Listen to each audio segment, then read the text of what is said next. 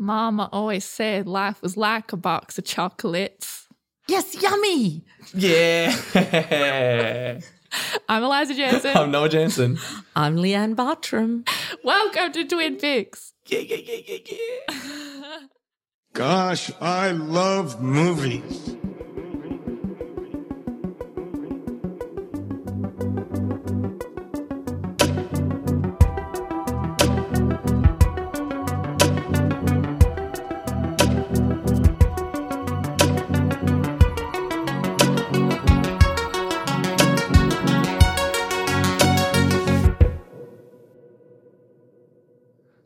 Before beginning the show today, we would like to acknowledge the traditional custodians of the land on which myself, Noah, Anthony, and Mum are now recording, the Wurundjeri people of the Kulin Nations, and we pay our respects to the elders past, present, and emerging. Welcome to Twin Picks, a show where we watch two films that share some kind of similarity and we discuss their similarities and differences.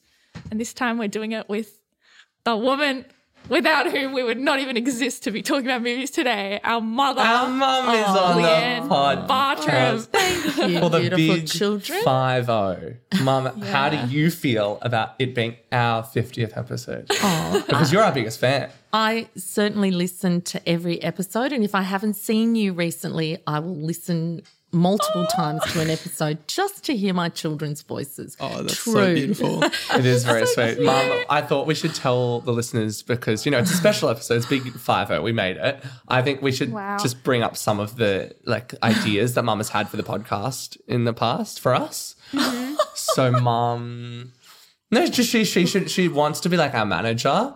So she reckons we should put, get t-shirts and like mm. sell them. Sell merch. Get into the merch game. think- Sell merch? Well, you think merch just would be good? I think the twin, you know, the logo is gorgeous. great. So many Thank people you. that I've just straight away say that's amazing, and so.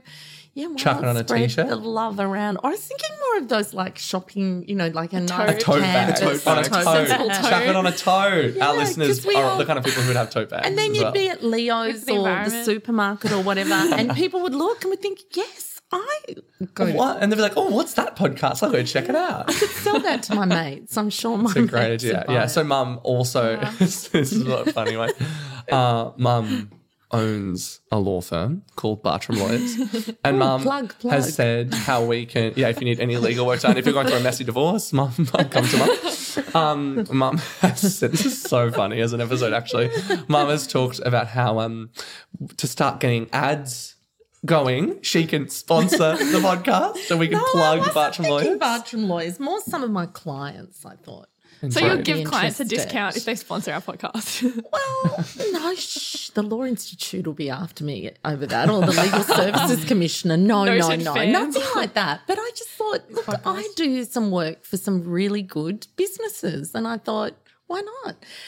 I've seen them do it for hair dyes and things. Um, f- you know, oh, food Well, your and favorite things on podcast, other, My on Favorite other- Murder. No, Mum it's has not my never favorite. It's my second favorite. Mum has never mentioned this podcast without talking about my everything about this podcast. Should be like, you know, when I listen to the My Favorite Murder people, like, no, actually, they do You what they must do, remember but- this is my favorite. yeah, yeah, that's pretty good. This is No, your favorite, after then the yours. Daily. Yeah. Oh, I do like the daily. You love the Daily. and Mum loves American the Daily. Life. It sounds like all I do is listen to podcasts. It's good. It's you're a cultured gal. It's just whilst you're, you know, whistle while you work, while I'm doing housework Yeah. and everything. and my favorite murder is a good yardstick. It like for is. th- like it's extremely popular. It has so many listeners. This so like if you is better.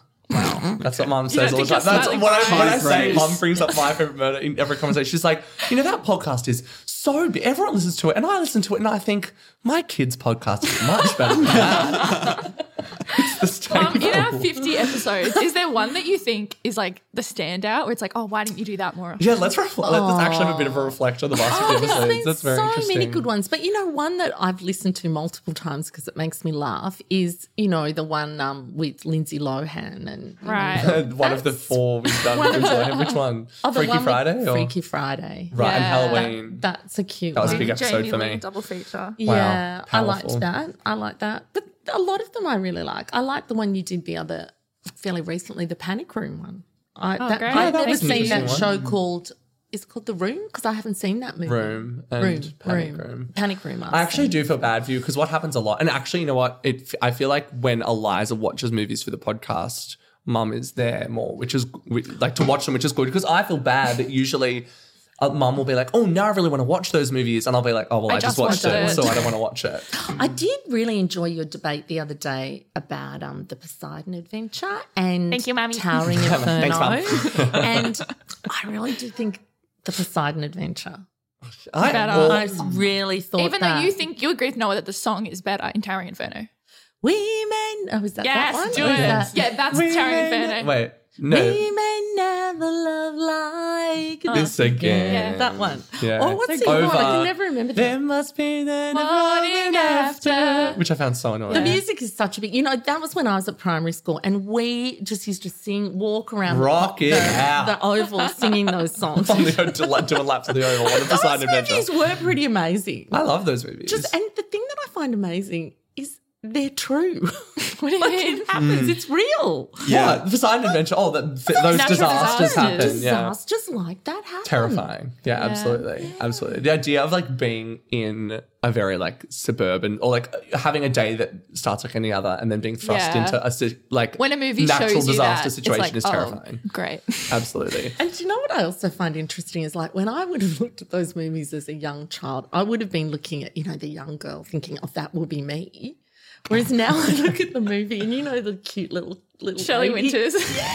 you know, she she swims through and I think The swim, you're the that'd swimming. be me. So I can do it. I can You would. You would sacrifice You yourself You'd for the be young good. people. I, I think you would be good and be like, no, let's fight. Let's let's.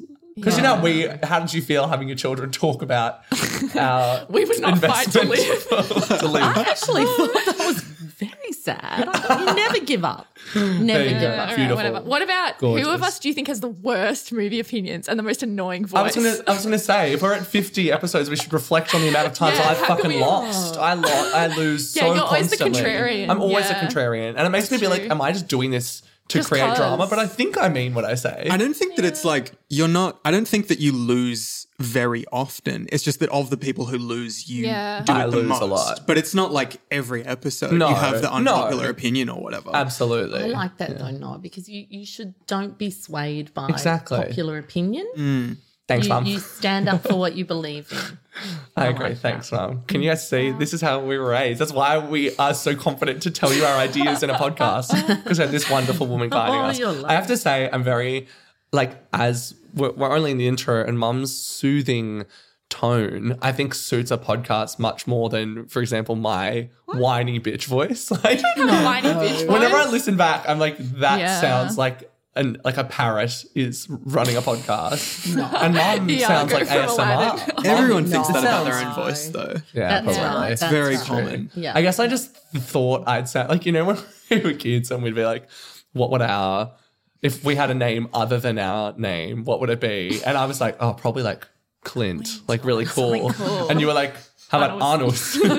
And we're like, yeah, Like, yeah. that's right. I know that this. is the reflection of the podcast stream. When I'm talking, I'm like, yeah, you know, just rugged, cool movie thoughts. And I listen back, I'm like, shut up. Oh my God. No, no, I love the enthusiasm. Always be passionate, Noah. Thanks, Mum.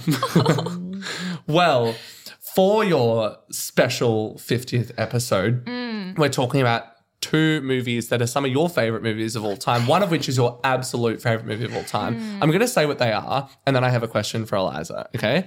The movies are The Big Chill, Mum's favorite movie of all time, mm-hmm. and Forrest Gump. Eliza suggested this connection because mum was like, I want to do Big Chill. Forrest Gump's also like a movie that mum adores. And, and Eliza was like, well, maybe we could do it with Forrest Gump. I want you to explain what You don't see a connection the connection them. is between these films because I can in no way, shape, or form tell you other than soundtrack. I feel like Hmm. Forrest Gump is the ultimate boomer movie. It is like the movie where it's like glorifying the mid-century American history so much and being like, oh, wasn't the music amazing? Weren't the social movement's wonderful, blah, blah, blah. And then Big Chill is explicitly about people who grew up in that era, the 60s, and in the 80s are embodying that boomer dilemma of being mm. sold out Yeah. and like cashing back into society, like the end of that period of like turbulence and like progress and stuff. Yes. You've done it for me. That was Thank that's true. No, That- like, it's I, I a guess I hadn't thought about it in the like reflective element of both films and like mm. What that is. Mm. I mean, like, Forrest yeah. Gump is over a wider period of time. It's sort of like 50s to like almost 90s. Yeah, But But didn't we look up Boomer though? And weren't we surprised by how Yeah, much that because did mum, cover? we always harass you as a boomer, but you're not. You're actually on the cusp of I'm on Gen the X cusp. and boomer. I'm on the cusp. Well, Mum, when, tell us a little bit about why what, what's it like the big being a boomer? yeah oh yeah tell us about your boomer life want to know no that? the big chill being tell us about is the big chill favourite being your favorite or- movie we will talk about it in a sec but just why is this one always stood out to you Sure. So I think it does have a little bit to do with when I saw it. So I think it's from about 1983. So even though it's about college 83? students, I, as opposed to school, I finished um, secondary school in 1982. And I actually went to the movie with my then boyfriend, who's Wow. not your father. oh Okay. That wait. oh I want to know who it is I'm like And- vomiting. I'm like so disgusted and scandalized. Like, Oh, you'd be worse. How could you? How would it be? How would it be if it was the year after school and it was the person that Oh. was your father? Anyway, um, and I think what it did, number one, amazing soundtrack, and Yeah. You know, it was probably almost a bit of a new thing then to be looking back at music a little bit. So it was actually mm. music that, you know, was almost n- not new to me, but perhaps more music that I had even heard my or my sisters who are older, but my parents playing. Mm. So the music is a huge part of it. But the bigger part of it was this idea, you know, when you're in year 12 at school and, you know, without putting it out there, I, year 12 was a pretty good outcome for me. she did pretty so- bloody well. I got Sorry, a ATAR of blah, blah, year 12 and Ducks. then you're going out no it doesn't but going out into the It all world. It and all you're thinking this is it. I'm at the pinnacle. You know i've done it and it's all fantastic. And i just started at uni and i was thinking that was all great. And then you go to this movie and it really gets you thinking wait a minute. Life's actually potentially going to go backwards a bit. And not just myself, but all these gorgeous friends I have who I think are so great. Look at what's going to happen and the disconnect. And so it was a movie that made me think a lot after I left, particularly because I love that it's not like it seals it all up with a bow. Like there is still a lot of people that are going, What's happened with my life? Like, um, and it was the first time, maybe I was naive, but it was the first time that it really struck me that life will have its real ups and downs. yeah And I, I like the movie for that though. Like, especially I love the kitchen scene where even though they've got all this crap going on, a little bit of tension between them, but also, you know, Oh, it's so like fun, looking yeah. at some of them look at some of their friends going, You have become not a very nice person and like you're a bit of a loser and all those things. But yet they still can get into the kitchen and probably one of my Well, favorite scenes have this movie, yeah. beautiful sort of connection Human between moment, them. yeah. And it's like they're picking right back which is up, also yeah. what happens in life with friends and family and everything. and it often is to do with food and preparing food, Yeah. being, a, being in in a kitchen space, together yeah. with the warmth of an oven and all being together and everything. that it Uh, yeah. I agree completely. Let's let's crack into it. Mm-hmm. Let's talk about it. Let's talk about the big chill.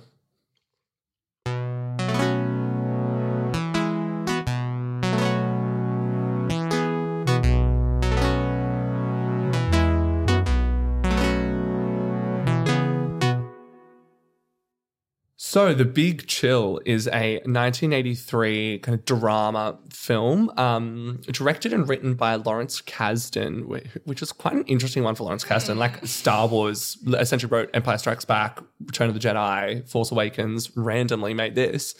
Um, and the plot focuses on like a group of boomers who all went to university together and they're reuniting 15 years later around tragedy. Their friend Alex has committed suicide, and um, they're coming back for the funeral, and then decide to stay together for the weekend. The tagline for this film is random, and I feel like it doesn't really encapsulate the film very well. It's I, I just it's right in front of my face, so I feel like I have to say it. It's how much love, sex, fun, and friendship can a person take? But they say that in the movie.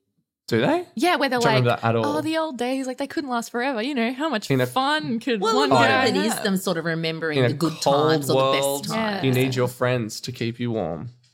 And as Mum described, um, what moved me so deeply with this film, and it's the biggest comparison to what the experience, I think it's like the primary difference between the experience of watching this and watching Forrest Gump, is watching The Big Chill is such an emotionally active experience that, like, whenever I revisit this film, I will f- think. Like you can't watch this film exclusive from reflecting on your own life. Mm. Like everything is in comparison to your own life it's almost like confronting. Like I was thinking about my friendship group the entire movie and just being like, yeah, what is it to be like 20 years down the track, 15 years down the track? And as mum said, like, who sold out their beliefs? Like, Yeah. who.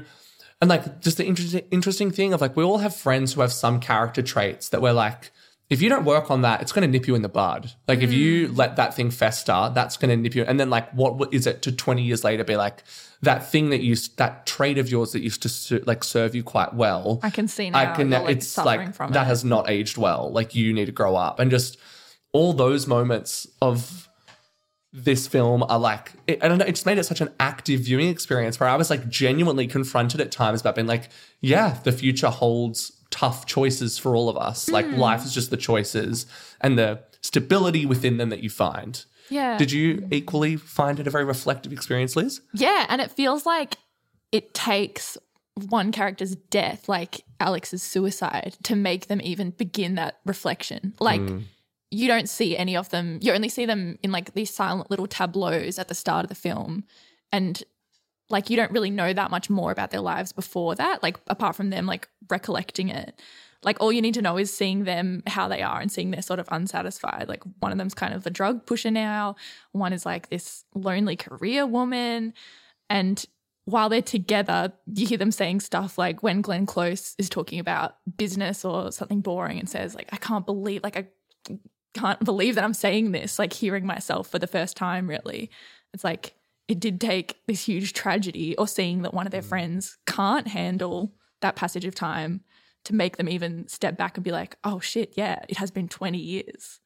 Yeah. Like it's very mm. keenly felt. Mm. Absolutely. Like it, I don't know. I just like being confronted by nostalgia is a very like hmm. present, active viewing experience. To be like, shit. Imagine if I'm left feeling this way, like, or like what parts of this resonate with me more than other parts. You know.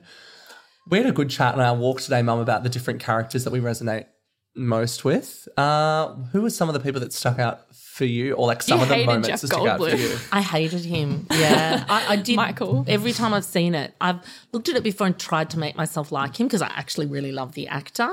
But um, yeah, he's just there's nothing appealing about him, and even the way they speak about him, I think was he even appealing when they were at college with him? Because it doesn't seem to me. Yeah. Whereas a lot of the other characters that you sort of look at now and think, oh, you're a bit sad. So William Hurt's character, and also the one that um is the um you know the one that's the TV star. Yeah. They sort of really pushed this character. idea that they were like the glamour boys, and now they're a bit sad. And having now experienced quite a few school reunions, can I tell you that that is almost what happens? It's always the jocks and the bullies that it's sort like, of the and the girls that were you know the mean girls that all the boys went for and everything they're often the ones you look at now and think mm, looking a bit sad there whereas a couple of girls Looking a What bit went up to someone and, and said that? being Oh a bit my, sad now bit sad. whereas a couple of the girls who really um were perhaps almost bullied at school I loved it when I went to Don't in school high school. reunions that one in particular I'm not going to say her name because in case she listens but at the school reunion, she walked in and I was like, Yes, I knew you were gorgeous and I knew you were clever. And it was just that you were probably you know, a little bit quiet and a little bit shy. Well, it's just so but interesting that like the things we had this whole chat so today about being, like accomplished now. the things at school that or like when you're young that seem cool are like when you're older so hilariously uncool. Mm-hmm. Like the nature of being like i live my life to be perceived as cool mm-hmm. is very lame. But like just being independent and being like, well, this is what I, I do things that I want to do and I, I just live the way that I want to live is It's like that's the dream to just do what awesome. you want. Just do what you want. And that's like the, like that's exactly why that flip happens because people that when they're young base themselves around being liked by other people Mm. and being perceived in this way. Then when they're older, it's like, well, what who are you then? Like Mm. what do you have? I think So I thought that message was through the Yeah. film, didn't you? Because didn't you think there was a bit of a suggestion that like William Hurt, the the the dead friend, Yeah, And- the people who really embodied the They were era they grew the- up in, being like the '60s, like radical, doing what you want, like Mm. living really loud or whatever. They suffered for it and like Yeah. can't exist in the Yeah. ambition-driven '80s. But I still Yeah. remember when I went to that movie thinking, why haven't my parents told me this? Why haven't my parents sort of set me up for this? Almost saying to you, you know, it is true what people say, like school are your glory, good days. And there will be times as you No, I don't wanna age that that. you look back at school and think, oh, there were some things about that I long for again. Mm. Absolutely. And, but yet I didn't do that with any of you. And in fact, I think you've almost all sort of said that to me. Hey, we were almost sheltered. why didn't you tell Something me? like that. Something like that, Lizzie. You know, that what but I don't think you do that to your children because you sort of almost think let them be naive for as mm. long as possible. Let think it- them have Truly. the joy of thinking But I think it's one that of the powerful all, things of a movie like this, where like it makes you confront what your regard for aging is. Like the thing I thought about so much during the movie was just the concept of choice and about being like, okay, who are the people in this community of friends who have adjusted to what life is, to being like, you get mm. dealt cards and things mm. happen, and how do you move with them? Who are the people who because like the very important polarity in the movie is the guy who's a celebrity who's mm-hmm. famous and he's just that idea of being like yes even if you achieve the ultimate biggest dream you could possibly have or what people think is. or what it, it, You you're still won't be fulfilled. it's still He's you miserable. you'll still get the job you Yeah. you you will follow yourself wherever you go so mm-hmm. you have to become content with the choices you are making mm. so like even though it's a complicated relationship and there has been infidelity, I find Kevin Kline and Glenn Close so interesting because they're the mm. only They really own characters. their decisions. They own their decisions. Like they have found this is the life they've created together, and they Even There's if he is a the gorgeous- sellout, he's like happy with it and he's like, "Yep, I run like a massive." this is sneaker what I company do, and now. like we have we're sticking together, it and feeds my family. Like I have to do mm. that. And like But I don't just you think in the movie it's just the time at which we're seeing them though?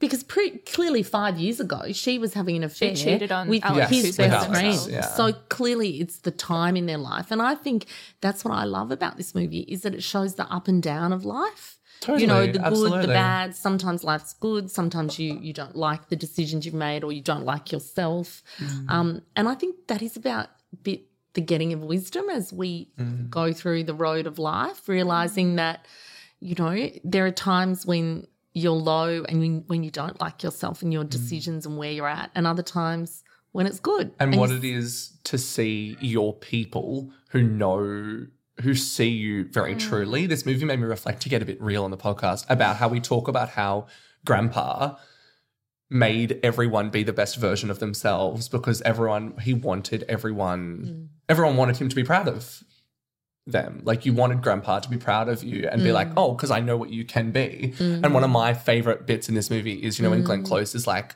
I just feel like I was the best version of me when I was with you people. And that's what this weekend is. It's all these people Returning to themselves. returning to and being confronted by being like, oh wow, I've strayed. Like we were talking today on our walk, mum. I said like the the William Hurt character, the idea being like, as you said, like the real hippie one who at that time when they were younger, w- what was pr- a pretty cool like reckless image. If you don't move out of that or like grow from that now 15 years later what is it to have your friend who sees you and knows your potential mm. and how you're wasting it to look you in the eyes and be like well, what happened to you? What have you done? why did you where, get where did so you go? like that's and- so sad. Like i think about when i've been making bad mm. choices in life and being like if i just kept on making them and if in 15 years time i caught up with old friends and they were like dude where did you go like where are you i don't even see the mm. guy you were like that would be so confronting mm. yeah mind you, he's the the character that went to Vietnam. yes So that's true There's Yeah. a lot of you Another there's Gump a bit connection. Yeah. Exactly right. Exactly. Well, something you pointed out that I found really interesting, Mum, was the interior design of the big holiday house that they're all staying in, where you said, "Oh God, it's also cluttered. They all have like little knickknacks everywhere. That's so 80s." so 80s. And I think it so is true. The thing of like, as you get older, these characters are in their 30s or 40s, and it's like now they've hoarded things and they have that 80s thing of greed is good. like, yeah. just too much little fussy shit everywhere. Yeah. Especially given that it's their holiday house. It's not even their main home. Yeah. And it is just like got pans and pots and the kitchen's crammed and there's ornaments everywhere. Mm. Very 80s though. Nice. Very that no minimalist at all. Mm. And but that was their holiday house and that's how crammed it was. And like you're saying, it's that greed thing.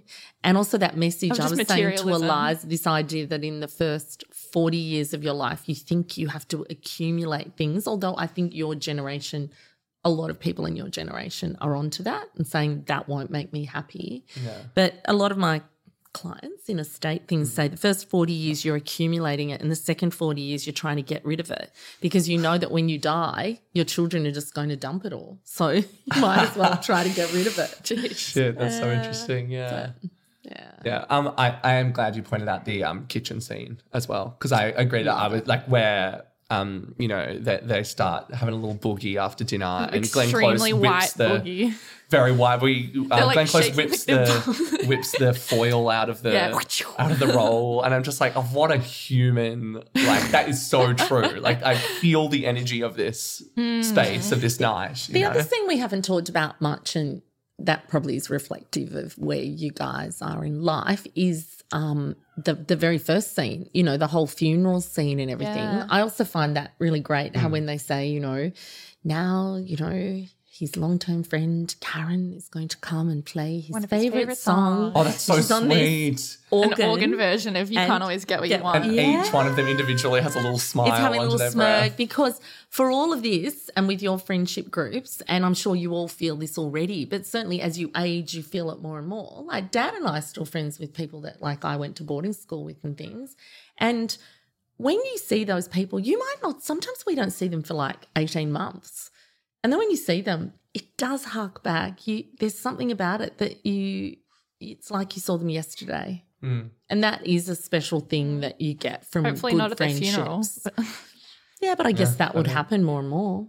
Yeah. Before we move on to talking about Forrest Gump, Mm. one of the like most memorable like climactic bits in this movie is when everyone in the house is like pairing off and having some nice sex and um Kevin Kline and Glenn Close make the decision that even though they're a couple, he will be chosen to have sex with Mary Kay Place's character so that she can have a baby. Yeah, Meg. And on watching this, mom, you and I were both like, this is romantic. Like, this is a really nice moment, especially mm. because it's soundtrack to Aretha Franklin. You make me feel like a natural woman. But how do you feel about this scene, which is like, it's definitely a weird situation, kind of troubling. But like, Noah, did you find this bit romantic? I kind of adore this beat in the movie. Like I adore. I think it's very, you know, flagged through the whole movie. It- Like I think she's one of the characters where you're like, you understand life. You understand life is about choices mm. For sure. and moving with things. Which is and part very of which 80s, being like a career woman and being like, I can have it all. And then having like, oh shit, I can't have it all. I, I need to have a to baby. say one of the hardest, saddest parts of it almost being you're like it almost feels like you know your self worth too much because mm. You focused on your career and then in the relationships you were probably having weren't having the element that a lot of women we obviously know are pressured into of settling for some dude just so you can have a family. just so you can have a family. She didn't want to do that. She was a career woman and she was only going to be with people. You know, she talks about how she's like, I've been dating for like 20 years. Like, I've, mm. or I want a kid. And she says the whole movie, she's like, these are the best men I know. These are the most gorgeous men I know. And I feel safe with these men. And there's a mm. really interesting sentiment that, you know, um, bloody Goldblum's offering himself up, and she's like, like, nope. And there's, it's like the most friendly, like mutually hmm. respectful, romantic Still really scene. platonic, but really loving. Exactly, because you hmm. know how like when even like when she comes in, it's so sweet how Kevin Kline is immediately not regarding her for like the sexual prospect, but for the prospect of hmm. like I'm so proud of you that you want to have a baby. Like that's what he's meeting her at. He's meeting her at like, oh, you want to be a mum, hmm. which is beautiful. Like it is absolutely gorgeous. I think it's like the biggest testament of, of friendship in the film. Hmm. Like I, I, I thought as an idea, even just like as a piece of writing, I was like, whoa, that's huge. Hmm. I really loved it. It is Yeah. pretty radical though. Like, mum, we were talking about how it's like, even though they came up in the 60s and don't have all those values still, it's sort of proof that, like, the free love aspect of like the hippie movement, they still sort of believe Still in that. lives in Like, them, that yeah. sex doesn't have to be a big deal. And it's like mm. they, even though they've abandoned a lot of their other values, they still love the music and they're still willing to, like, employ free love when they have to. Yes, yeah, yeah. What did you think about it on rewatching it? Like, when you saw it out of school, did it shock you? And has it changed how you saw it now? Did it shock me? I remember even back then thinking, I don't think you have to do that. You could just do like the turkey based thing. Well, it's I also don't that it's like had to do it that. also is to be true that it's like should, they're really assuming she's going to get pregnant the first time as well. Even Like, though, doesn't she comment that she knows she's fertile at the time? I think. I think early on she says it's the right time. she says it's But right time. even But then, like, and they're pretty there's some sort of exchange where she, where Glenn Close says you're also expecting you're going to get What happened the first time? the first she time. does. Say she does that. say that. Yeah. I actually think it's a big thing for Glenn Close because. Yeah, um, she's had this affair. And a few years also, prior, but yeah. it's a big thing because it would cause complication. Because imagine then in the future, her children, Glenn Close's children, are going to be half siblings with that child. Like, as if it's not mm. going to complicate her life if it all happens. possibly. So she it's an does stress that it's incredibly- not like there's no responsibility on him. But it's an incredible, yeah, yeah. But I would feel an onus to you're tell my keeping him silly and children be like, he's your father. that you have a half sibling, and so I actually saw it as a real token of love between two sisters. You know, like a woman saying, "I'm Use my so."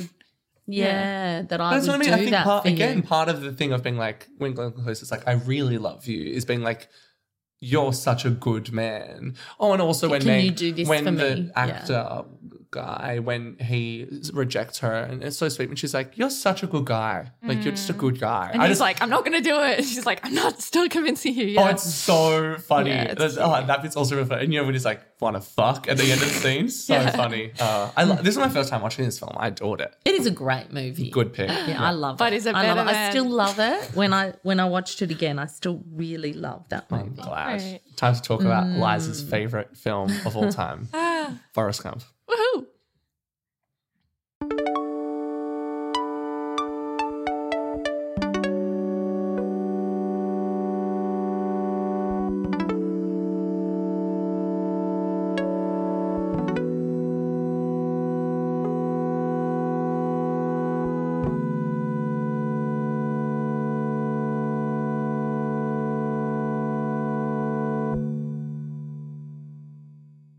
So this is Forrest Gump. You all know what Forrest Gump is. Come on, it's a 1994 drama film directed by Robert Zemeckis, uh, starring Mr. Tom Hanks.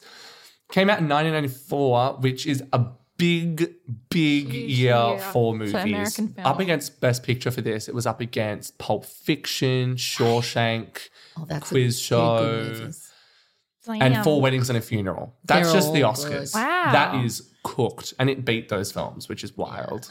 Um, okay, so I am just going to preface this. I'm actually interested to see Eliza how how you respond to this one. Right? Okay, so there are a lot of films when you're getting into movies that like people have curmudgeonly opinions about that are like there are movies that it's not cool to like, which is inherently stupid. You should just enjoy the movies you enjoy.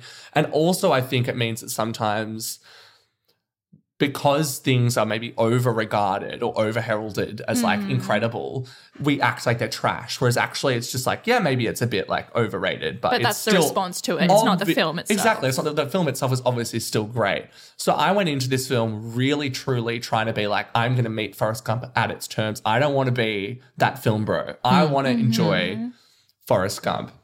And I kind of walked away with the opinion I had going in, which is this film 100% achieves what it's trying to yeah. do. It's so clearly it's so clearly beloved. what it wants made to so be. much People money. It adore won it. Best Picture. I the thing about it that I do not love that's completely polar opposite to what the big chill is is to me forrest gump does not encourage you to have any kind of experience with it other than just like empathizing with the characters and thinking they're great And being like, oh, how about that? Exactly. Big Chill is like a reflective experience. As I said, it left me quite sad, even though it had a happy ish ending, in being like, God, the passage of time is terrifying. Whereas this film, it's my biggest criticism of it, again, even though, again, it is what it is, is that it's on a track from the top. Nothing deters it. No one really is making any decisions or choices. It's just this dude. And the only kind of thing i feel like it really has to say is a discussion on like fate and d- about being like uh you know like it, do we do we create our own destiny or are we like all kind of i don't know destined to to kind of go to the places we go and affect the things we affect? I guess like which the, feels i- kind of simple to me. the idea with those sorts of you were saying like there are movies and like pieces of culture just generally that are not cool to like and that sort of stuff. I guess sort of the idea behind that, which I think sort of ties into your like Hmm. critique there, is that it's I think the assumption is it's not cool to like it because it's so popular.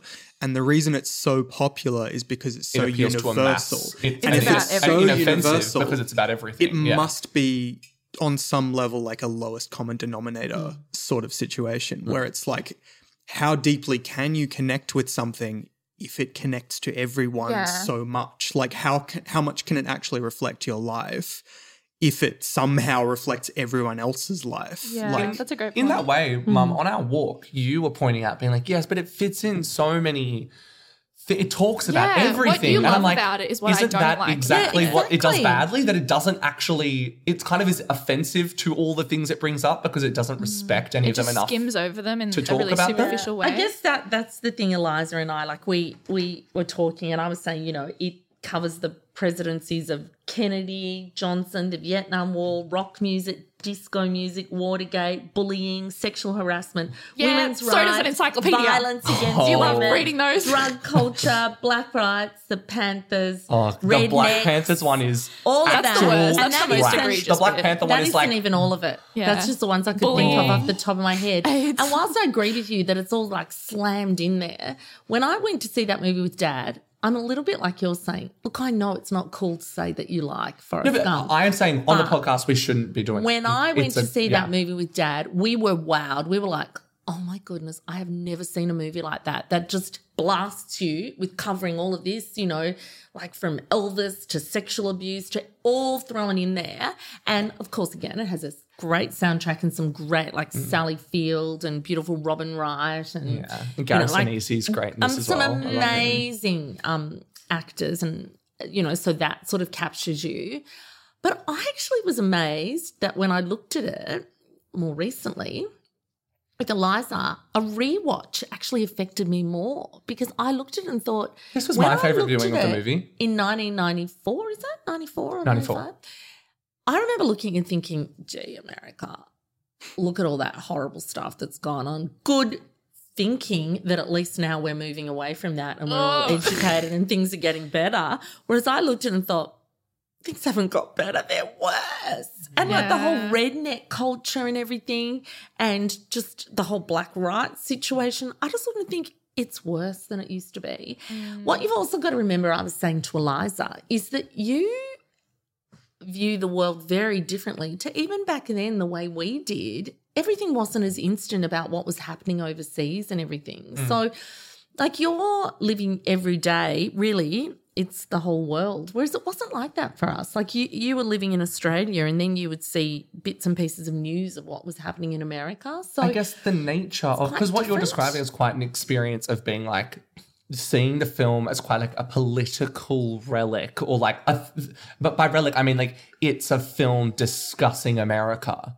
And I think it randomly is positioning this character inside that when it doesn't really care about that. Like the ones the times when I do find the idea of like him being a part of moments of history that he doesn't even realize, some of them I'm like, that was funny, endearing, cleverly written, and like hmm. very cheeky. I adore the Elvis one. I think that's so funny. I'm like, oh, what a silly little thing, right? And then some of them, I'm like, the writing of that straight up is out of like a cartoon, like that. Where he hands a book to like the first black student to be integrated into like the college system. It's like, what? the John That just Lennon didn't one happen. is the John Lennon one is like But I feel like there's a point So at which the movie silly. begins to parody itself. The John Lennon one is like fully a joke. The bit where he wipes his face, Face on a with the- the- t-shirt and and, it's it like- creates the, smiley, face. I thought That- that was all pretty much meant to be a joke.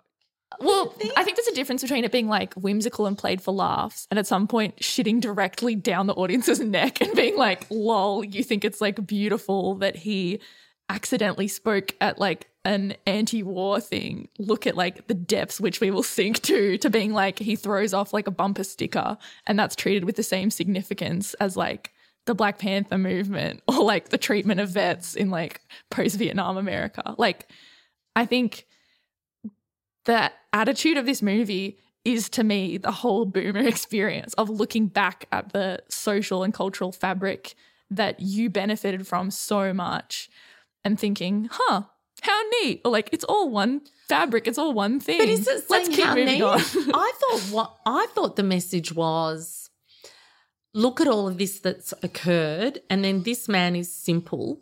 He has not lived his life like that. Hmm. And the idea that life is a box of chocolates. So that some things he encountered were good, some of them were really bad. But hmm. even though he didn't have high intellect, really, who would we rather be? Isn't he in a way, wouldn't in a lot of ways, wouldn't you rather be him? Like he experienced some terrible things, but he experienced love. His whole life was focused on trying to be with the love of his life. And it reminds me a little bit of friends I have, you know, if they have well, a few of my clients and friends who have disabled children or children that have issues will say, they are the joy of my life. Like the way they live their life is so much better than the way we live it, being driven and hmm. all these things that you encounter. And wasn't it almost that he was almost oblivious? Wasn't that the the sort of isn't that the message? I know it's part of the movie and part of like its humor and also drama, being like he is like the worst narrator possible or the worst character possible for this story because he's so unaware and like can't put things into context. Like that's the whole point of it. But but I think it's a real cop out. No, being like, you know, and having him, having Jenny as a foil to him. She's someone who at the start of the movie says, I want to be famous. I want to make history, which is the opposite of what he does. He does not cause anything. He's just there and incidentally does the kind of things that she would kill to do. And for having that ambition, she is dragged through the fucking mud. She, like, her life is miserable. And like, Oh, the- the- Zemeckis will only cut back to her life to show the terrible decisions she's making and how much of a mm-hmm. victim she is. When it's like, history isn't made by like sweet childlike innocent people who are you know almost this christian ideal of being so like innocent and naive that good things just tend to happen to you in a messianic fashion rather than having an opinion and taking action and doing things in the world. It's made by like history's made by like, people making really difficult decisions and like lots of sacrifice and that sort of stuff. And um yeah. like choosing to put themselves below like the contexts that they're a part of and like choosing to hmm. give themselves to like a movement or something like that. Where as oppo- as opposed to just like giving yourself to a movement with like absolutely no cost to yourself like it just being this hmm. like coincidental silly sort like of thing. Like how thing noah was saying it doesn't have any bearing or the story doesn't like have ups and downs. It I was just going to say for, for me, like I feel like it's it's I really just feel it from a like empathy lens of being like I don't necessarily enjoy watching things where people aren't making choices that determine what's going to happen or like there there's like which no is intrinsic to the movie there's no dramatic that it's all tension to this movie. by fate Yeah, literally, like your movie is determined around the idea that like everything is to a degree going to happen for a reason and go this character's way. And like a great film leaves you at the end being like, oh, it always had to end that way. And I spent the movie hoping it wouldn't, or like trying to make it not get there. That's a really good movie. This movie has the exact opposite thing where the whole time you're like, I'm waiting for you to surprise me, or I'm waiting for you to make a choice that counters something you've set up at the start. And it doesn't. So you're just like, mm. oh, you're just always gonna, it's always just gonna work out for you. For me, the things, parts about this movie that I was like, well, that is so beautiful and fun to watch. Again, I had a best viewing I'd ever had with it by accepting it at its terms and what it is. I found obviously very problematic that this character is just neurodivergent in a way that isn't expressed or explained, and then it's played by Tom Hanks. I think they leave it at just saying he has an IQ of 75. And you're like, oh, he's dumb. Like, that's all you're meant he's to know. dumb, really. Yeah. Um, Tom Hanks is like a treasure, like literally so beautiful in this film. Mm. Like I found it's very, very easy to empathize with this man. Like Yeah, you really about do him- want the best for him. And like, whatever he does you, is so funny. a- anything about him and little Haley Joel Osment, I'm Ah. like, that is beautiful. And uh, the film, for once, saying a thing about like the ultimate legacy of this man being that like he's fulfilling the role that his mother did for him. That like mm. he's mm. that sentiment to me was something where I'm like, oh, that is not a thing from the get go that I saw happening necessarily. I there's an I kind of enjoy the beat of him going like he's essentially just stumbled from one thing to another and the idea being like you know when he stumbles he always ends up in the most like incredible situation he could possibly be in. And i love the sentiment that like when you know bubba gump shrimp has is now like a million dollar industry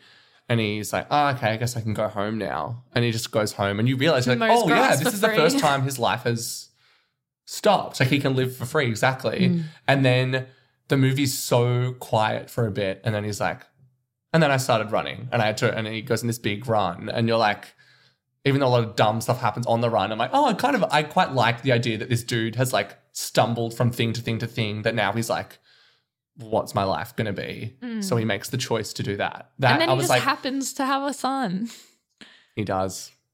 Indeed. without his particular consent or input or choice.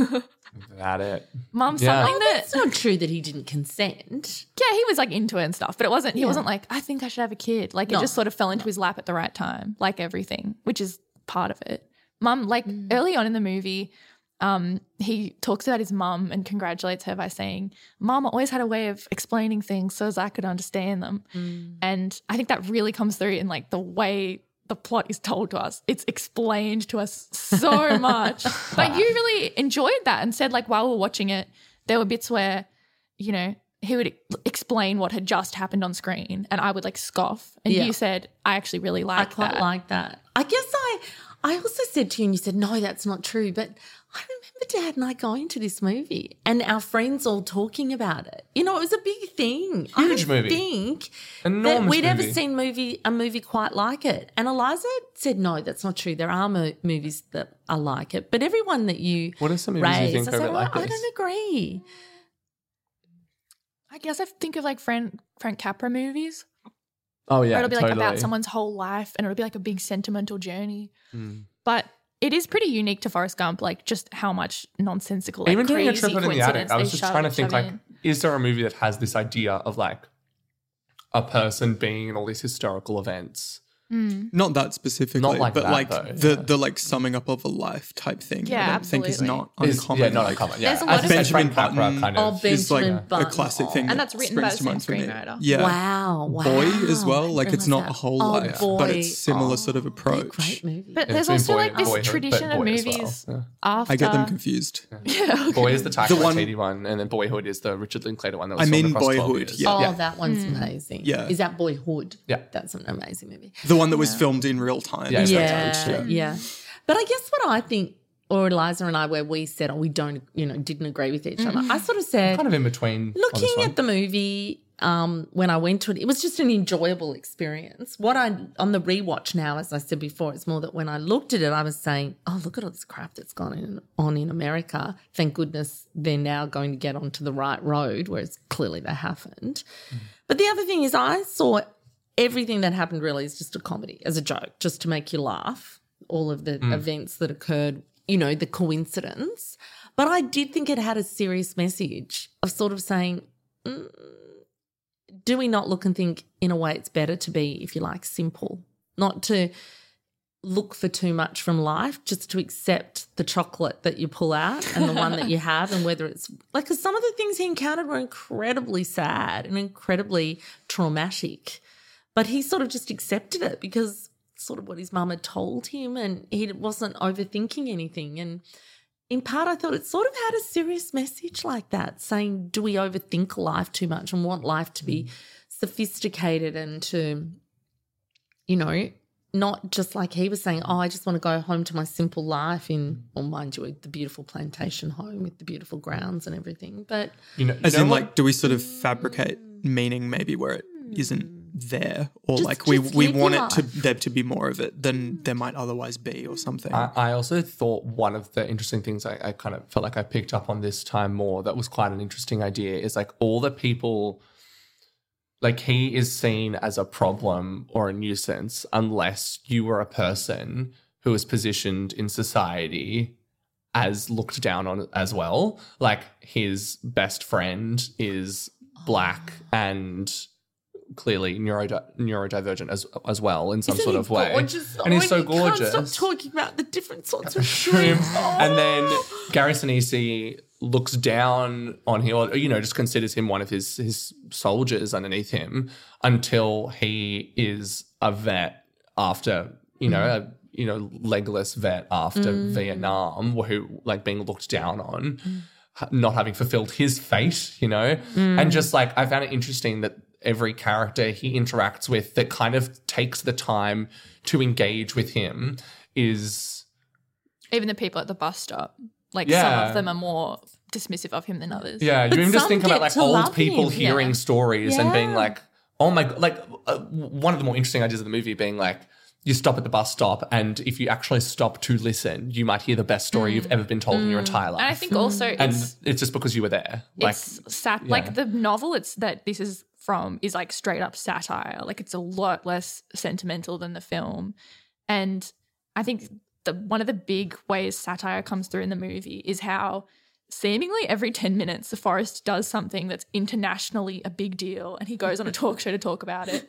And then he does it again like 10 minutes later and no one ever keeps track of it and it's like that's that fucking guy that was playing ping pong for america that's the guy who was on tv with john lennon like I- people forget the John about Lennon him one constantly is You straight up like it's John Cartoon Lennon Network. It's like it's literally You when he's hate like, uh, "No war, no religion," and John Lennon's like, "Well, it's easy you if mean you a world with no possessions Oh, no possessions, no hunger. It all just seem to be. Well, let, let's let's But compare the it's- pics. I'll tell you exactly how I feel about that exact sentiment. want to know how i feel about forrest gump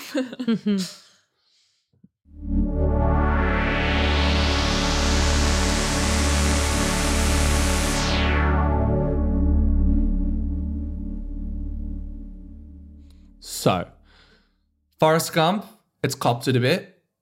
The Big Chill, pretty resoundingly, it's gotten some love. So, what you know, we kind of feel like we know where we're sitting here. Um, I feel like I I need to express. I really feel like I'm sitting in the middle with Forrest Gump here in a way that is quite like I, I'm glad I had a good time with it, and I think I feel the way about Forrest Gump. I would feel about I feel about like a Marvel movie. Like hmm. I had a it's a perfectly fun time. I don't find it inoffensive. Like that was my thing this time as I was like, yes, there are moments here where your little idea of having this character pop up throughout history is like insincere, unhelpful, and offensive to what some of those causes actually were. The Black Panther scene, you're like, what? Oh, for sure. are For you sure. doing? Especially not even just in having him pop up in a Black Panther party, but having a Black Panther just like just rattling recite, off be their like, values here's what the Black Panthers are. we literally do as this. like blah, blah, funny blah." background noise Like imagine if you went into Bartram Lawyer's mum and mum was like, "We are lawyers. What we do is we you come to us with your problems and then we help We you with your divorce." we sponsor a little podcast. Like that is so offensive that you would be like, "Oh yeah, no, that's a valid choice we can make. Just have these two white people stroll through the Black Panther party and then leave, and they're all like, Well, after that moment's over." beaten up. Ridiculous. Um, and it's meant to be given sort of like equal weighting as like John Yeah, Lennon as, writing like, a song. as, as a and that ha- song and becoming as like popular. a shit happens bumper sticker. Um, But other than that, as it's, cultural touchstones other than that, I smiled a lot. I laughed a lot. I found it very endearing. and some of the direction is emotionally cared. terrific as well Yeah, Like, I it's- think Zemeckis well is a really Some of the exciting filmmaker. amazing. yeah yeah I think Tom Hanks really sells the emotional beats in the last third. Um, yeah, but again, I return to how much The Big Chill has continued to make me reflect. I'm already thinking of all these people that I'm like, you should watch it, you should watch it. Like, I want everyone in my friendship group to watch it so I can be like, so you guys can cosplay as Who do you want to be in 15 years? but it's just so interesting because it makes you like, yeah, God, we're all gonna have to make some fucking choices. Hey, it's so weird. Is it a battle today between two movies about like the boomer era and one is highly specific and we keep saying, "Oh, that's just like my friends." And one is so broad and we Yeah. keep saying, "Wow, it's amazing. It covers everything." Absolutely, Mm. I think it is. Mum, how how are you feeling? As you said, you know, Big Chill's one of your faves, but Uh, but I just don't want to be seen to be bagging Forrest Gump because I really enjoyed it when I first watched it. neither It was I. an I think I've given amazing life love. experience when I first watched it way back with dad, and all our friends I'm talked glad. about it. And I'm more concerned that favourite on a scene? rewatch, I think that's sad that America's worse than it was then. That's what I Mm. Do think. And do you think the scene in that movie, movie? re- sorry. Oh, I don't know why, but whenever I think of Forrest Gump, I always think of Robin Robin Wright up on the Yeah, you know when she's number one amazing shoes but and a really amazing glow mesh top um but the way she gets up on it it just yeah staring makes me really traffic. sad yeah and to think that a beautiful young woman like that would feel so you know it's so lost in her life that's there's a lot about the movie that and makes me that's think of, also in an, like, oh, I, I am sympathetic to everybody in the world's problems, and but I, I'm also just mean like. uh, In this day and age, for a lot of people, I'm like, you could be addressing these problems for yourself. Like, Mm. Soz, you could work on them in some degree. Her in that movie, I'm like, no, this is an era where like you have been do? abused or like sexually assaulted and like traumatized in some way. And there was no means of you understanding how to process that in any other way other than escaping. And now this is what your life is. And you're like, you never really had a chance. There And was no really sad. support or like societal level No. of recognition Yeah, for like Exactly. that experience But and like how horrific it was. No, exactly. That like her life kind of like it's what chance did she have? And that's sad. But it Yeah. also does reflect, you know, whenever you read historically about the whole hippie scene, you know, all that anti-Vietnam and everything. Oh, Women were really abused. the like, even number though of it was sexual this assaults free at love Woodstock, and everything, it at was, Woodstock, like rape and sexual assault is so depressing. but also malnutrition Oh, and yeah. like Woodstock it was was bad. cooked. it was really bad. All Yeah. that whole era. So Yeah. in, even though it's held up as sort of you know like very No, of course, progressive, actually women were treated sides. particularly badly in all of that. So yeah. Hmm. Hmm. What we've a huge thing to consider with both movies that we've brought up already is the soundtrack. That they both are very crowd pleasing and will throw in those songs that everyone oh. knows. Just amazing. We Yeah. have both CDs down there. CDs. Is there a winner for soundtrack? For Well. Forrest Gump, Gump has the oh. bops, but it feels like it drops them like it's a jukebox. the Forrest Gump soundtrack drives me nuts, honestly. Forrest Gump, literally, I was like, "Am I watching Guardians of the Galaxy?" Like every twenty seconds, there's some or just like how this song and then heavy-handed this song and and then this song. it Like, is. it's that like every when they're in Vietnam, one. the song will be like "We're in Vietnam," and then like when he's running, they do three different songs that have running in the title. I like, love it. It's it- like me- every twenty seconds I is a new one. especially compared to the Big Chill, Oh, The where you see Chill the is a characters choosing a record and putting So it on, amazing. diegetically listening to mm. music, the song being played at the funeral. There are mm. no song choices in Forrest Gump that feel that organic to the world, and that like all the song choices are non-diegetic in Forrest Gump, with a few exceptions. PowerPoint it feels like presentation Robert vibes. Zemeckis mm-hmm. thinking like this will set the boomers mm. off if I throw this one in there. When you someone says the big chill, you almost in your brain straight away start going. I heard it through the Oh, see, I think- grapevine. I uh-huh. know you wanna leave me, but I refuse to let you go. Damn, it's your so singing good, is so isn't it? nice. we always But think isn't mom I'm have been a looking could for have been you an opera guys singer. to join in, but but don't you just think as soon as you Yeah, hear it, you think of the music? Absolutely, Such amazing music. Loved it. gorgeous. Mm. Are either of these films that you have the soundtrack on vinyl in your new I do apartment? not. You don't? I'll get you I big should. chill for a gift. Big Chill You'll be like good that. Chill is so good. That would be a good one. Yeah, look, But I don't agree with you with Forrest Gump. I listened to that in my car, slid it in for years. the is swish. I am voting the Big Chill. I really loved watching Forrest Gump. I genuinely did. I was like, oh, this is fun. I'm glad I can quell the curmudgeonly old man in me and be like, no, it's just like a Marvel movie. It's like a popular, fun film. And it's fun and it's funny and it is what it is. And that's perfectly fine, and I'm glad that people love it as much as they do. Mm. I do not think it is very challenging or necessarily compelling, Yeah. but I think it's fun, and I think the Big Chill is way more confronting than I think they thought it would be. I am confronted by that film, and I adore it. I loved it. I absolutely loved it. Yeah. Mum, how about you? Your verdict? Well, look, since you guys were little and you would ask me what is your favourite movie, Mum, I would always say the. My Big name is Chill. Asha So, My oh, name is oh, Asha my name Or is To Kill a Asha What's Mockingbird. cool about? Um, oh, that's true, actually. No, But you like the Big Chill more I than love To Kill the a Big Chill. Mockingbird. However, I do not want to be seen to be bagging Forrest Gump because I still Yeah. think it's a great movie. And I actually think it does have some messages, whereas I think you're all saying it doesn't, whereas I think it does. But have to say, The Big Chill, love that movie. Yay. Why do you think it's called The Big Chill? Because isn't it meant It's a to be big the weekend chill of chill. your life, though? Isn't it meant to be That's what I like the think it big is chill more, of your yeah. life, but when you're all together, that it sort of warms you? I don't know. I mean, the that's what poster thought. said, Your friends will keep Big you chill. warm. The Big Chill.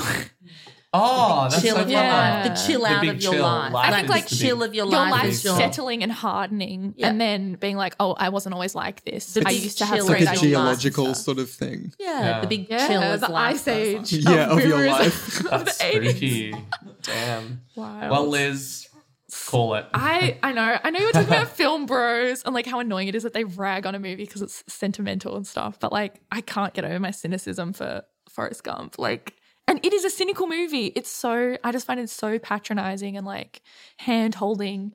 And what Mum was saying about watching it and feeling like, wow, I'm so glad that's all in the past and now we're in the modern times. Like, I just think it, that cannot be much more of a corrupt liberal point of view that I think the big chill directly and intelligently addressed like 10 years earlier. Mm. Yeah, the big chill.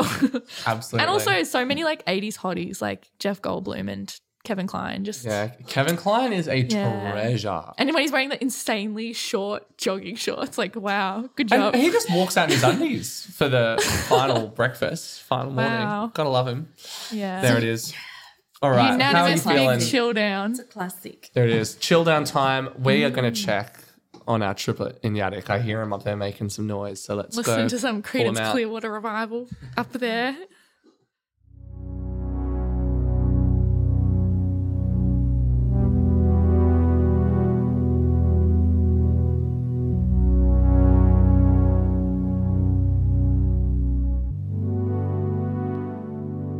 So now it's time for Triplet in the Attic, the part of the podcast where we each have to pick a rejected, weird little third piece of media that would accompany today's twin picks. Mum, do you want to kick it off or do you need some some time? No, You no, ready? I'm happy. Look, You good I, to go? All right. I really tried to do some research. I found Mum's got a little notebook. It's very I- sweet. when I think of um, Forrest Gump, I think of the whole shrimp Does that say river NCIS? thing. well, these are two things to do with shrimping boats. God, what's going to happen? You wanted to do something shrimp centric. And I You mean found a movie centric? from 1934 called Lazy River, but I haven't What? been able to actually get to watch it. Wait, you're, review- you're recommending something you haven't even seen. No, but but I've read a lot about it. Except Aw, what I was going to so say to you Wait, is even though I found it, it's from 1934. I've read God. three different reviews about it. And loved it. It's about um three ex-cons that helped to save a mother and daughter shrimp business. So just Oh. like Forrest Gump had a shrimp business. However, That's a great one. really, and this the the poor thing about this though is that it isn't actually in both movies. But I have to say that whenever I think of all that that music from I guess the Boomers, it has to be Tapestry, Carole King. Mm. Has Ooh. to be, and even though it Is doesn't appear album in or a both song? Tapestry Yeah, is the the album, album, and you guys just think we all knew that music, but really, it was around that era, sort of the early 80s when I was first at uni, that that was really introduced more to me. I'd heard it because my sisters had it, but that was when we all really got into it. And even though it when doesn't became like actually a appear. classic that everyone knew. Yeah, and that we would just, you know, often hum the music and we'd have it at parties and things. Um, but sadly, it doesn't appear in both movies, which isn't No, right. that's to okay. me. We always do one that's just related to one movie. Anyway, Oh, I'm going mine's to make that my Happens all the triplet in the attic. Mom, you If you it. haven't heard it before, you need to listen to it. Tapestry. Every human being should listen to that Is there a particular you're song that you'll like hang or out what's your for? fave on the album? It's too late. Oh, oh, that's a good one. I, I love them all. I love, you know, um, you make me feel like a natural woman, which is the only one that's in it. That's a great track. sure. Beautiful. But also Lazy Riverboat. Lazy Riverboat from 1934. I'll give you the link to put in. I've got it all. Oh, But she's great good to job. go. You've really done your actually seen research. the movie. It goes for 78 minutes. I know. Oh, that's that's You really know everything about it. Everything Is there but anyone famous in it? Yeah, Uh, it what it's like. stars Jean Parker and Robert Young. I looked them Oh, I don't know them at They all. were not. They weren't. They were not big. But they gave those shrimp. But back it's all to about people. that. It, it's the this trying to save the shrimp business from some Oh. wicked people. Wicked, Wow. wicked people. No good. I tried. You- and one. you you, succeeded. did, you really succeeded. Eliza. Yeah. My one is um, a character in a film that we've discussed on this podcast earlier. Character. A character. I guess I just I'll, I'll see if I can find like a YouTube compilation like best moments of I guess. But if you have not yet seen Sky High, you should I have no idea what rewatch this is going to be. To appreciate Bruce Campbell's performance as Coach Boomer. Because we're talking about Boomer movies. Oh, jeez, you've movies. Because stretched he's that so one. good. Yeah, it was a big reach. My arms are so It's a tired. character. Pearl, Sorry if you just heard the cat's tail bash into the mic. Pearl attacks Um, you for your boomer. Animals Yeah. have been very. The animals? Yeah. It's because they're obsessed with mom and It's because your you. t- attention is diverted away from them onto the Yeah, podcast. so you've probably heard no, Jason- don't be sorry. No. Sorry, Sorry, their listeners. problem. They're you very create cute, community, animals. just like Glenn Close and Kevin Kline did in the movie. That's great. Yeah. Um, yeah, so you're recommending Coach the Boomer, character of. He's just great. He booms, he yells. Can you give us a line? Give us a Uh, line? when he says side kick and he kicks he that kicks kid the that's a ball. ball or girl that's a Exactly. ball. He's just great. How about when he like sexually assaults one of the students? Like, because yeah, they, when he they turns become into himself of him, and, and, he like smacks them on his the own bum. butt. Yeah, don't feel good about yeah, that. Yeah, that's so weird. It's horrible. I forgot all about that. Yeah, Wonder why. But listen, re-listen to our episode of Sky High versus the Standard Stanford Prison With Experiment. Ivana. yeah, Yeah, with Ivana. Oh, exactly. Fun. Yeah. Did we point out the sexual assault? No, I'm just still talking about. We, We did, did, we did. yeah. yeah, it's good. Okay, it's been flagged. Okay, Yeah, great. With but HR. I still like Coach Boomer, and yeah, yeah, Coach Boom is a good character. he's totally. okay. Boomer, he's good. Good Noah. shit. All right. Um, I am recommending a like a web series on YouTube, like a comedy series. They had a Forrest Gump episode. It's called Rejected Pictures, and it's the very. I think it might be the last episode of the show on Hmm. Forrest Gump. Um, and Aidy Bryant's in it. It's essentially this really funny web series where it's like three studio executives, and it's just the joke is like them receiving pitches for like the biggest movies in history and being like super producery about it. super it. producery about it. Like just like so like for this one with Forrest Gump, you know, it's them being like, so like okay, so it opens with like a feather landing on a shoe, and I just thought that was bullshit and boring and stupid, and I hated it. And it's just like the idea like they do not ever get what the artists are trying to go for, and it's very very funny. Um, Nice. and the Forrest Gump one is really good. Uh, yeah, I actually am like Easy. That looks preparing. I'm going to watch them all while I cook dinner. I'm realizing now. So yeah, that's what I'm going to do. Wonderful, Mum. The big five zero, and you've killed it. Yeah. so much. You What did an really well. And I felt so, you know, underqualified. No. But the only You were more thing qualified I have than we were. yeah, you were myself there to is, see them in cinemas. somehow I produced three children who are obsessed by film. So somewhere there, You did. I must have. You've done well. Wow. You know what we have to pool. have a chat about as well, which is quite funny. Eliza and I, especially, love horror. Mm. And you've always been like, what did I do wrong? How did I make that? What did I do to them? Um, I kind of distinctly remember our childhood just being us watching Cold, cold Case, It's Cold people Case and SVU. SVU. Or true What? crime Watching thing. great That- art. That high stuff's art. readily accessible on TV. Yeah, I remember on, like, seeing so prime much time. like Law and We Order would just stay when I was and like watch really young Cold randomly. Case. They were pretty little though. But I made it sort of good because we had little sort of things we Yeah, did. do you do the know. cold case one. When every time a Cold Case episode starts, And you she'll throw your do hands into the air. It was fun, wasn't it? Yeah,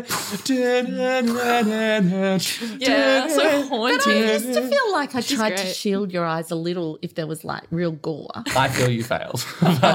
Maybe that's why they like it so much. That's, what we what mean. they We- say. we- Like, we it drives them, and they're traumatized like, us "No, I need to and we're see like, this. We obviously the kill. were raised on it. Yeah. Having said that, I remember my parents did something similar with the show called Number 96. Anyone old like me will know what that was. So it was a was very spooky. risque show. Very close to the and sex they would number. put us Yeah. into bed and then we could hear the music in the background and we would creep out. Sometimes you could just stand there at the lounge room door looking at it and they just wouldn't notice. Mum, for I have a confession to 10 make. minutes. Oh, we did when our before our house was renovated, um, there used to be The Simpsons, and then after the news, there'd be Simpsons After Dark, and you guys were like, "You should go to bed," and I would peep out and watch Simpsons After Dark, and it was not worth it. It was just And it was normal not Simpsons worth episode. but And That's now like you know. when 20 to 1. like, you know how sometimes 20 to 1 would do 20 to 1 adults only? Ooh. That was when it got saucy. And sometimes it was like, oh my God, are you going to watch adult? Did your parents do that too, it. Anthony? Let you get away with it and they didn't realise? I guess, yeah, like they, they sort of stopped me in a really like disingenuous way. They were like, "Oh, don't look at Don't that." look at And I'd be this. like, "I'm clearly gonna look at that. You're Yeah, making I'm a big deal it. of it. I'm here. You're not moving, removing me from the room." Do you think But- you'll do that differently when you have your foster and adopted children? Well, doesn't every young person now say I'm not having children, but I might foster or adopt? But what's the possibly. risk that the kids won't understand it? Because then can't you just talk it through with them and be like, My kid is watching what was that Halloween about?" when they're four. No, no, I know. I'll Yeah. be babysitting. I won't allow that. I distinctly remember watching Psycho and being terrified and loving it. So But you were scared of a weird bit in it. I was always scared of the weird bits in horror movies, the bits that weren't scary. I was scared of Marion Crane's reaction to being murdered, Not the actual villain, actual the villain. victim screaming. Her face dying. screaming I'm terrified scared because I think some of our relatives might listen. Who cares? Who cares? Hello, welcome. we were petrified from a young age. she caused Alrighty. It's all because I was a working mother. See, You were Stop. indeed building an empire. That's Girl it. Well, what are we going to watch next time you come on? Oh no, there's a lot of other interesting. What could we do? people. My I think we should do law movies To Kill a Mockingbird and something I else can't do To Kill a about uh, Mockingbird. a miscarriage of justice. Like I've just talked about it too recently. It's not very interesting. Too recently? To talk about. Oh, There's an interesting white savior conversation to have with To Kill a Mockingbird as like the white savior film. But you yes, were talking about some movies that I was just like, I love that movie. What were they? Cold Case. if you watched a bunch of them in order, Cold kind of Case be like pilot, a movie. Cold Case second episode, Cold Case third episode. If you We'll think of something. close, if you squinted really There's hard, lots of SVU good can. ones. Oh my gosh, mum! Oh, this is going to be so fun. I'm going to tell mum a piece of information about SVU live on the podcast. It's going to make her flip out. What? Okay, so you know how they're doing a spin-off Law and Order SVU show just about Organised Stabler, crime. Yeah. Yeah. organized crime. Okay, spoilers, everyone. Okay, Oh my spoilers. god! Oh my god! I'm Olivia gonna- and him. Uh, do you want to tell you what? Uh, look, Oh, you you can know- see it from the very first episode. Do you want to tell you? because Do you want to tell you? his wife off. do you want me to tell you what happens at Tell the us, end of please. the No, don't ruin first episode? the I just said right? spoiler, spoiler, spoiler. No, but I knew it because they killed his wife off. Do you know what they say? Do you know what he says to her? She's like, "What's wrong? What's the problem?" And he's like, "I love you."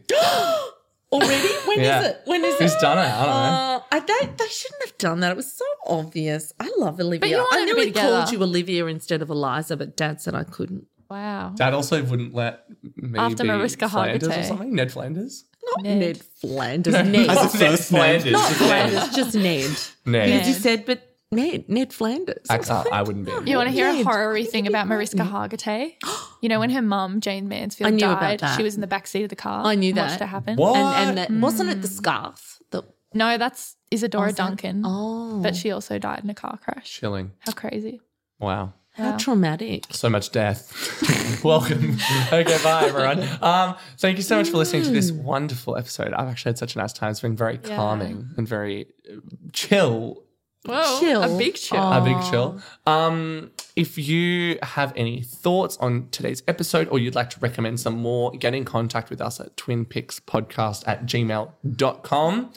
Also, check out the socials where I reckon I'm going to place my bets right now on the Forrest Gump will Instagram win. poll this win. Forrest Gump will win. It's more seen Do you sure. think? I think it will. No, 'cause but if it's people more seen. see the big chill, they'll go. but for people the always big just chill. vote for the one they've seen, if they which go- means If they you haven't for seen the the- if you haven't seen the big chill. So I implore you to, if you are Chill a big chill heads, defender, please vote. we need you to vote. We need you. Okay. Also, Um, we should outlaw people voting if you haven't seen both. How are we gonna? I know that like it's a bit though? hypocritical for some me to say that. Some weeks we're like, we're watching Itu Ambien and like, Yeah, two you know, random the Poseidon movies. Adventure. And everyone's like, what? But that's why you say it at the end of every episode so that people can watch it for next time. Exactly. Yeah. We do do that, don't Better we? have. Do do. You said do do. do do. I remember once saying, making that joke about a Hannah Montana episode, the whole family cracking up and being like, "It's good to be the king." I loved it. The I could get character into this do do, and I was like, "You said doo doo, and you all fucking doo-doo. Yeah, we it. loved Yeah. it. But I have it sometimes. Sometimes clients do it, and I sort of. God, my ego clearly holding on to that memory. So funny. He said doo doo. Um, speaking of next week's episodes, Eliza and I have a fun little horror double feature ready for you that I'm actually really keen for. It's a monkey attack double feature. called Monkey.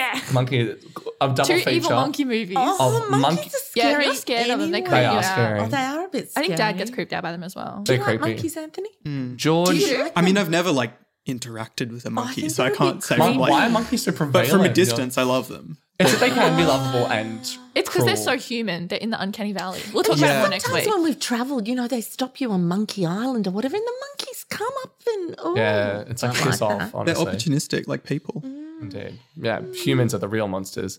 So those movies are Monkey Shines and Link. Link. Those are the two. So they're monkey not very well horrors. known. People won't know what the hell to say about The- those. that is going to be us rambling about oh well. stupid monkeys. Just monkeys. monkeying around. monkeying around as we love to Whatever. do. They're horror though. They are. They're uh-huh. scary. Mum secretly loves horror movies, and she claims she Yeah. doesn't. You've sat It's through so some funny of having them. you on this podcast. It's You- so much funny Chucky stuff to talk is about. your um, kryptonite. You don't like Chucky. Chucky. Oh, Okay, so once Eliza and I were doing a giant pi- um, jigsaw puzzle, and we were like, "What's something dumb we could put on the background that, like, you know, is just kind of like background noise?" And being us, we were like, "Oh, Rob Zombie's 2007 Yeah, remake Halloween of Halloween, remake. which is really bad, but that's why we're like put it in the background." Mum You were emotionally invested. stands behind the couch for the entire movie, being like, saying, "Oh, "Oh, this is I gotta oh, go to bed. I oh, can't I've watch gotta this go- oh, this is horrible. Oh, I gotta go to bed." Watches the entire next hour. That's like the longest Halloween film. It goes like two hours. Watches the whole film. Oh. and you're like, I think this I'm poor little scared to boy. leave you. We Why? were like 18. Killer. Thanks for listening, everyone. Thank you for having me. That was so problem. We loved having you, Mum. You did great. Beautiful. Happy fiftieth. Yes. Yay. Happy 54. 50th, Anthony. You know, we should thank Bravo. Anthony. Oh my god. We. What a, what a dude, truly. We How don't many thank you enough. hours of audio? He's so tolerant point? and patient. He too. is. Also, I bully him a fair bit. Really? I'm quite mean to him sometimes. I don't think you do. Oh, that's And you're nice. often not here. When And the sometimes poor I'm really nice arrives to you, actually. set up. Sometimes talk about what a genius you are. Yeah, Yeah. that's. But yeah, then that's- sometimes I'm mean to you as well. it's an emotional roller coaster. You know what it is? When you're saying clever things, I'm like, you're so clever. And then when you're saying opinions that challenge mine, I'm like, You're shut so up, dumb. sound boy. you? Be Yeah. the sound.